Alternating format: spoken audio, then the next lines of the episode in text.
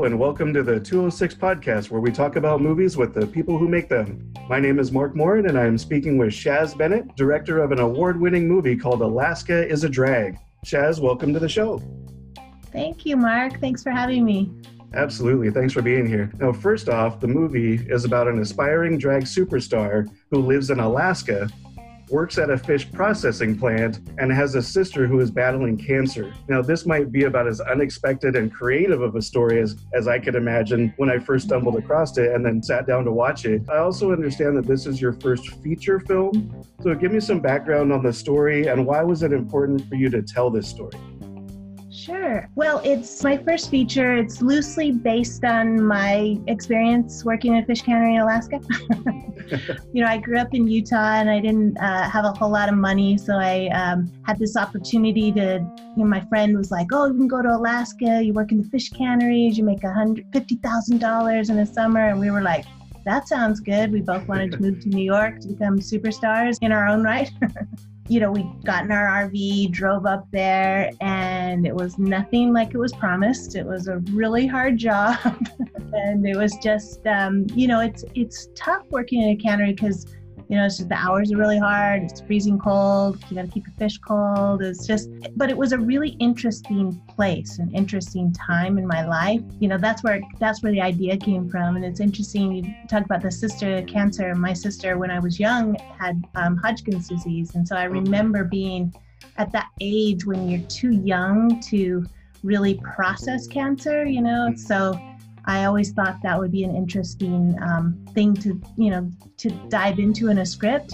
So the film, is sort of my idea of wanting to really talk about, it's to talk about gender roles and, why is masculine better than feminine? And also I grew up in Utah in kind of a small town where I didn't really feel like I fit in. I didn't really feel like I had a whole lot of people, looking out for me. So I recognized a lot of myself in Leo. And I wanted to make this movie because I wanted to make something for all those little queer kids that don't fit in. And, it's not Pose, it's not RuPaul's Drag Race. It's kind of, an origin story and you got to be from somewhere and this is where you're from, So that was where the idea came from. And then, a lot of it is definitely loosely based on my experience, but a whole bunch of it is made up and fantasy. And, when you slice fish all day, you tend to daydream. So this is what I daydreamed. Yeah, I can imagine being just in Alaska, it's known as this great wide open space and not a lot of people. There would be a lot of time to daydream and think about what could be. Now, in the story, you cover a lot of topics too, not just the fact that, that Leo wants to be a drag queen, but just a lot of family aspects. The mom isn't there, the dad isn't really in a primary dad role. Leo's basically taking care of his sister. Was that coming from some of your own experience as well, or was that just there's just you wanting to explore deep into those family type topics? I think a little bit, my mother passed away when I was pretty young, and when someone's gone, they're always kind of still there. You think about them almost more than if they were there all the time, because they know you can't see them. So I think I've been always interested in that type of character and story and longing. I love the dad. The actor Kevin Daniels actually, fun fact, played Leo in my very first staged reading of the play that I did with Los Angeles and Naked Angels. But he just brought so much extra energy to it because he's a beautiful actor. But he was doing the best he can, and I'm always kind of interested in characters that are just doing the best they can to survive.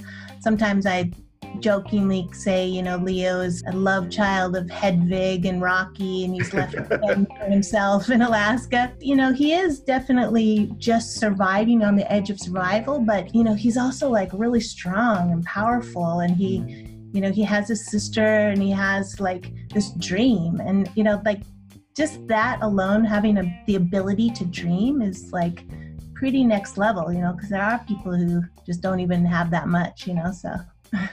Yeah, absolutely. That's one thing I really liked about Leo's character. With as much as Leo was dealing with in life, family, job, everything, Leo was also I'm not taking any mess from anybody.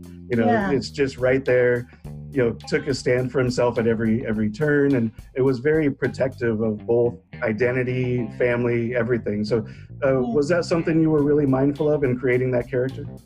Yeah, I mean, Martin Mel Washington Jr., who plays Leo, is, you know, he really embodied that character and brought so much of himself to it. And, you know, just when I cast, I had written the feature script first, and then I did the AFI Directing Workshop for Women and kind of distilled down a smaller version, a short film. And I read like 150 kids. And in the script, he's characterized as he's a mutt that checks other on a census taker, you know? So, you know, I was reading like a lot of different genders and ethnicities, and, you know, Martin read the background, you know, the breakdown and what's called the backstage, and he like found me on Facebook, and he was just like, this is me, this is my character. I used to do drag. My dad used to make me take boxing lessons. Like, this is my story, you know? So definitely he brought a lot of himself to it. And the two of us kind of we would talk about, you know, Grace Jones or Jimi Hendrix or Bowie, these people that are like embodying the best parts of masculine and feminine qualities. So, so it was fun to just develop that character with Martin. And we did the short film together, and then we did the feature film together. So, you know, that whole process was just like so incredible because Martin brought so much of himself to it, and he saw himself. And I loved the idea of this kid in the middle of nowhere who, you know, doesn't, you know, because sometimes, like I said, I grew up in kind of the middle of nowhere, and you don't even know what's around you, you know, because especially when you're a kid, you're just sort of like, oh, this is my world. And then you go one block over and there's a whole new world, you know, you just kind of have to explore it a little bit. Yeah, I mean, I love this guy just walking down. You know, he does do a lot of code switching in the beginning, you know, he's sort of like, he's very fabulous on the path, but then as he gets into town, he's kind of like putting on his shirt and like trying to like butch it up a little. But then I love over the course of the film, you know, he comes back to that original, you know, quality of Leo, that he's just who he is, and that is enough, and that's even more than anybody would ever expect. Right. One of the things that really caught my attention about how you told the story was the contrast and the similarities between being a drag superstar and being a boxer. You know, there are some absolute similarities, because you watch a boxing match, you know, when they come out to the ring, it's all flamboyant and music and pomp and circumstance, and that says drag superstar right there, but there's such a masculine identity attached to being a boxer. How did, like, I guess same question, was that, were you really mindful of adding that in to show that kind of contrast versus similarity of the two sides? Yeah, I mean, I selected drag queens and boxers because to me they're sort of, I always kind of say they're funhouse mirrors of the same thing, you know, they are masculine and feminine in a way that almost doesn't exist in real life, you know, right. And yet they have all this bravado and they have all this flamboyance, and there's, you know, both drag queens and boxers are just like, carry themselves as just this like quality that I aspire to have in my own life. So definitely I've been drawn to them, and I find boxers and fighting in general, it's like, you know, especially like, you know, what the types of fights that happen in our film are, you know, there are some, you know, more heightened fights, but a lot of it is kind of street fight, and we designed all the fights that you would feel like you were getting punched. And the director of photography, Allison Kelly, and I often like reference kind of like Catherine Bigelow's fights in Point Break, where, you know, there's always something obscuring the actual punch, but your brain will fill it in, and somehow you feel, if you're focused on Leo, then the audience feels like they're getting punched, which is what we wanted them to feel. So that whole quality was something we definitely thought about a lot. And then when they get into the actual ring is kind of the only time where there's some of that bravado in a way. But boxing and fighting is so strange, because I think I have 4 brothers too. Oh, wow. And I think like my brothers are not fighters. They're lovely men that use their words, but there is this quality to growing up with like a lot of bros, is that there's just sometimes the only way there are friends of my brother's that I was always kind of fascinated with, because I would watch them try and interact with each other, and they're always kind of wrestling, and like it was kind of like the only way to get close and intimate was to be like, you know, physical and wrestling and stuff, and that's just so not like what I would do if I was trying to like you know, get closer to someone. I wouldn't necessarily want to like fight them, you know, but I know that is I've seen that with different guys. And then I grew up in kind of in Utah, it's pretty one religion town, and I had friends that like just if I always wondered if they didn't live here, if they didn't have the parents they had, who would they be, you know, and could they be more like Leo, you know? So I always love that character of Kyle, because I think and that's played by Chris O'Shea, is I feel like he's a really sensitive kid that kind of has to be this tough guy to put on a show, you know? So it's all an act. Yeah, absolutely. It really felt like that sensitivity was triggering, you know, the masculinity side that he definitely wanted to show or felt that he needed to show. So yeah, it's really interesting that you bring that up. Now, I want to go back to that line that RuPaul says, that, you know, like we're all born naked and the rest of it's drag. I think about that with everybody, you know, we all kind of, how we dress, how we, you know, choose to present ourselves is a form of drag.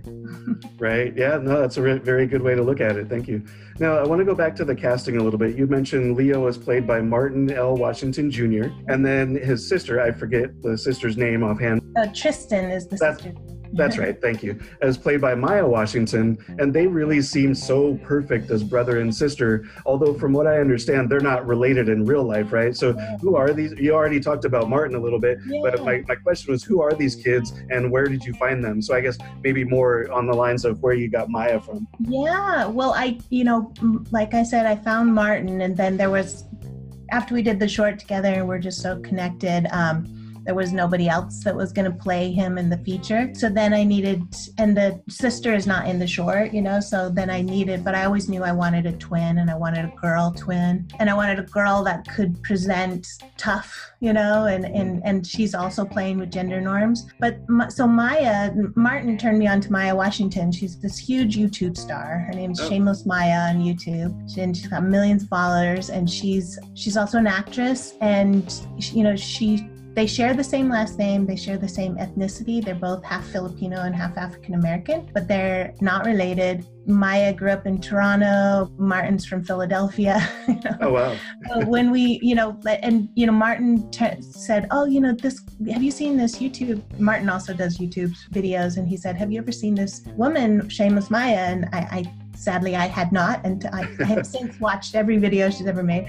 You know, I watched her, and I thought, oh, she does really look like Martin. And then, you know, I saw one of her videos with her mom, who's Filipino, and I was like, oh, that's so weird. Like, what great kismet, you know? Mm-hmm. And so I reached out to her, just emailed her through her, you know, website, and sent her the short, and just said, you know, I know you're an actress too, and I don't know if you'd be interested in reading the script. And she said that sometimes she doesn't even check her email, because she gets so many emails, and she just happened to like read it and watch the short and liked it, and she's been wanting to do more acting, and so, you know, it all just kind of like, you know, sometimes I just think the stars align and the right people. And she came on, you know, so she said yes, and she came on, and we did a Kickstarter together and an 18-hour like marathon, and she's just lovely, and she's really dedicated to her craft. She's a really great actress, but she's just also, I think Martin and Maya are just naturally gifted. They're just really watchable, and they're just the only hard part of working with them is that they're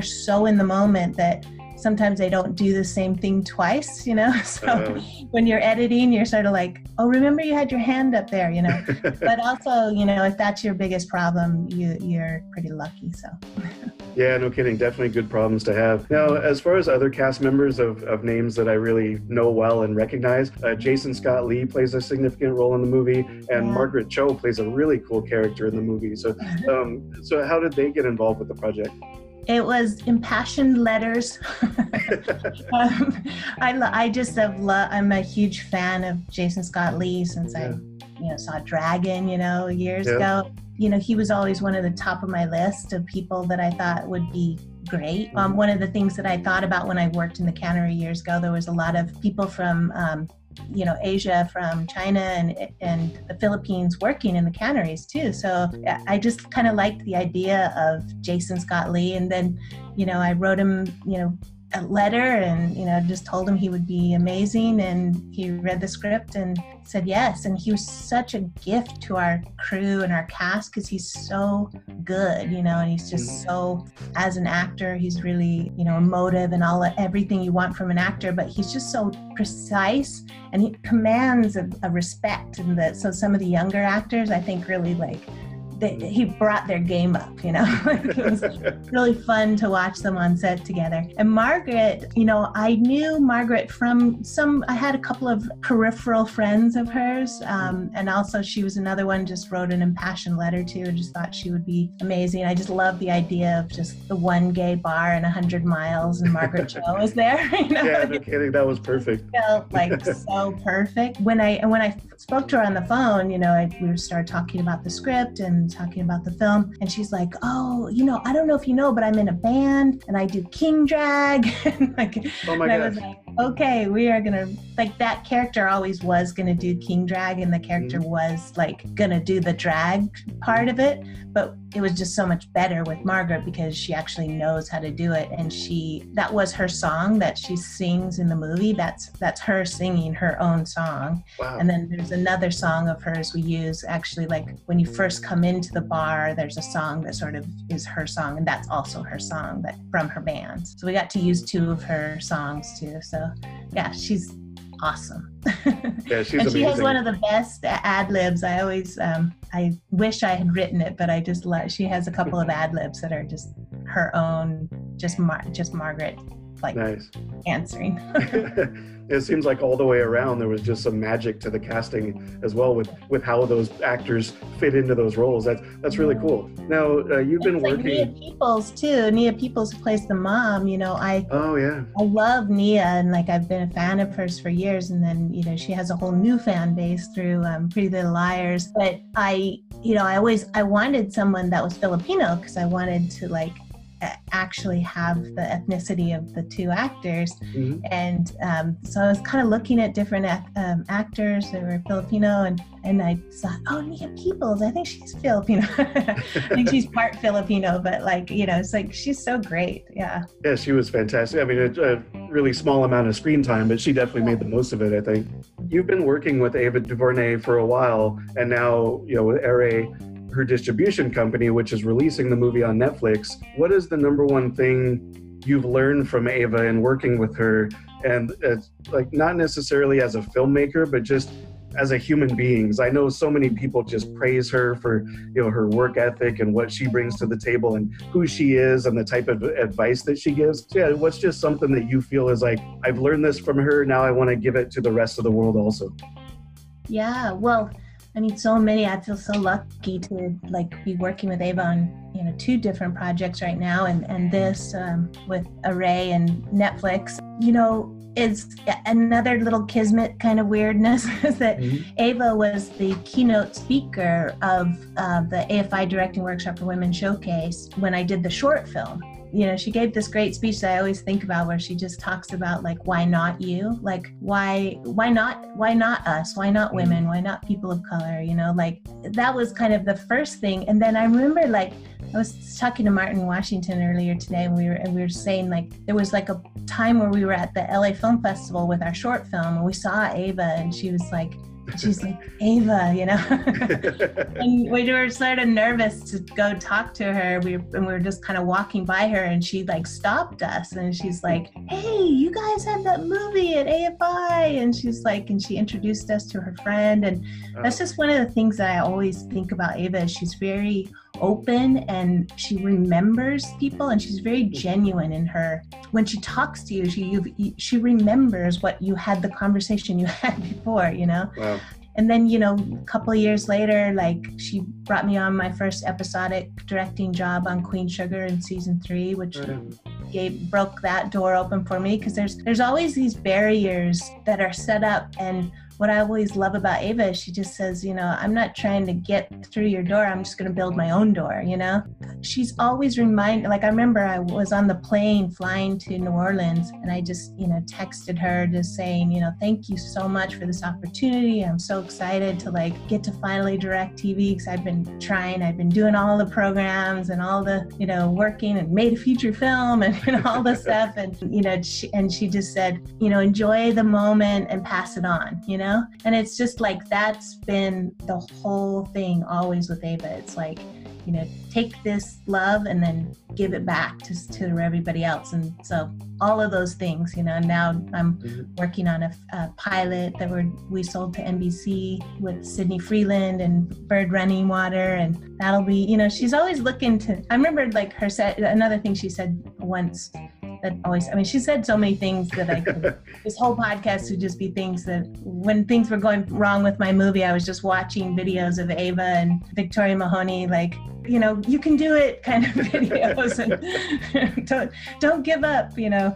But, you know, one of the things she said about like inclusion and diversity and, you know, she was saying, it's not that you're trying to like be diverse, you're trying to not be boring because we've already seen those shows. So like, why not try something different and try, there are different people on screen and different people behind the camera with their lens and their experience, because every time you're behind the lens, you're putting your eyes behind it and your vision is going to be different than anybody else. You know, like I remember in the AFI Directing Workshop for Women, Leslie Linka Glatter is a big hero of mine too. She had us each kind of diagram a scene, you know, from the West Wing or something, and every single one was interesting. They were all different, but they were all interesting. So it's like being able to work with Ava is like she's, you know, she's saying, do you, just bring the best part of you forward, you know? Wow.